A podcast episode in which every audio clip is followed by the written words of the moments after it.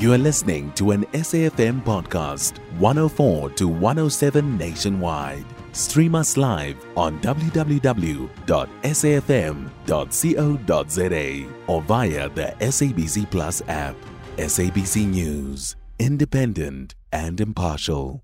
uMkhonto WeSizwe party's Bonginkosi Khanyile has assured its supporters that former President Jacob Zuma will be the face of the party in the upcoming general elections. Former President Zuma has previously said that he will campaign and vote for the party, which currently has an acting president. Khanyile was addressing supporters at the party's rally in Malamulele and Limpopo, where he also accused the IEC of preventing Zuma from contesting the elections. To discuss this further, we joined on the line by the MK Party spokesperson, Nhlamulo Ndhlela. A very good morning to you and welcome. Good morning. Mr. Ndhlela, can you confirm that indeed the former president, Jacob Zuma, will be the face of the MK Party for the elections, and how so? yes, I mean, this is clearly a hot potato, and everyone is so concerned about it. Um, firstly, um, let me just start by saying that We've never received any communication or letter of any nature in communique from IEC uh, stating that President Zuma is being barred. And that was, to be honest with you, uh, a misleading headline by the Daily News. Uh, there is no such uh, matter. President Zuma is fit to be a representative of MK and therefore campaign and recruit and be the face of the party. Nothing stops him from that. Hmm. Mr. Zuma has continued to say, though, that he's still a member of the ANC. Does he still have membership with the ANC or does he have membership now of the MK party as well? yes, indeed.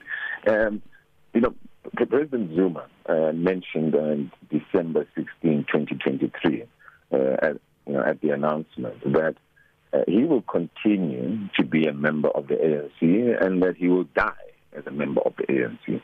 Um, as you recall, when the ANC in 1960, I think maybe this is important, it's synonymous with the fact that when the ANC was disbanded in 1960, um, you know, the comrades at the time had to find an alternative uh, approach or solution to deal with the uh, apartheid government in order to liberate the people, and that's how Umkhonto was formed in 1961.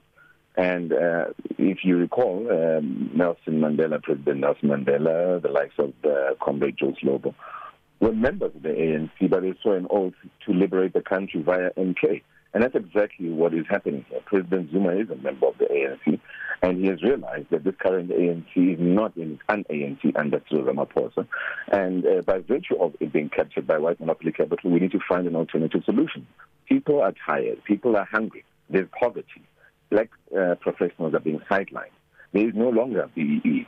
This same ANC, uh, which is totally an ANC, is not even implementing its own policies, yet they're busy lavishing in their uh, you know, luxurious lifestyle. And that's the biggest problem, while mm. busy and squabbling uh, politically amongst themselves. So, so They've do you... lost focus.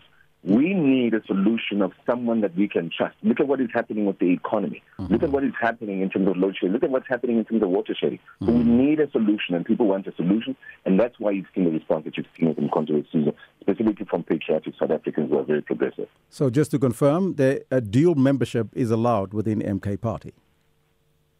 There is no issue of a dual membership within MK Party. I'm not a dual member. I'm a member of Mkhonto I can't be a member of that um, uh, for the ANC. Not possible. So, why did the former president not show up uh, at the Limpopo campaign of the party over the weekend?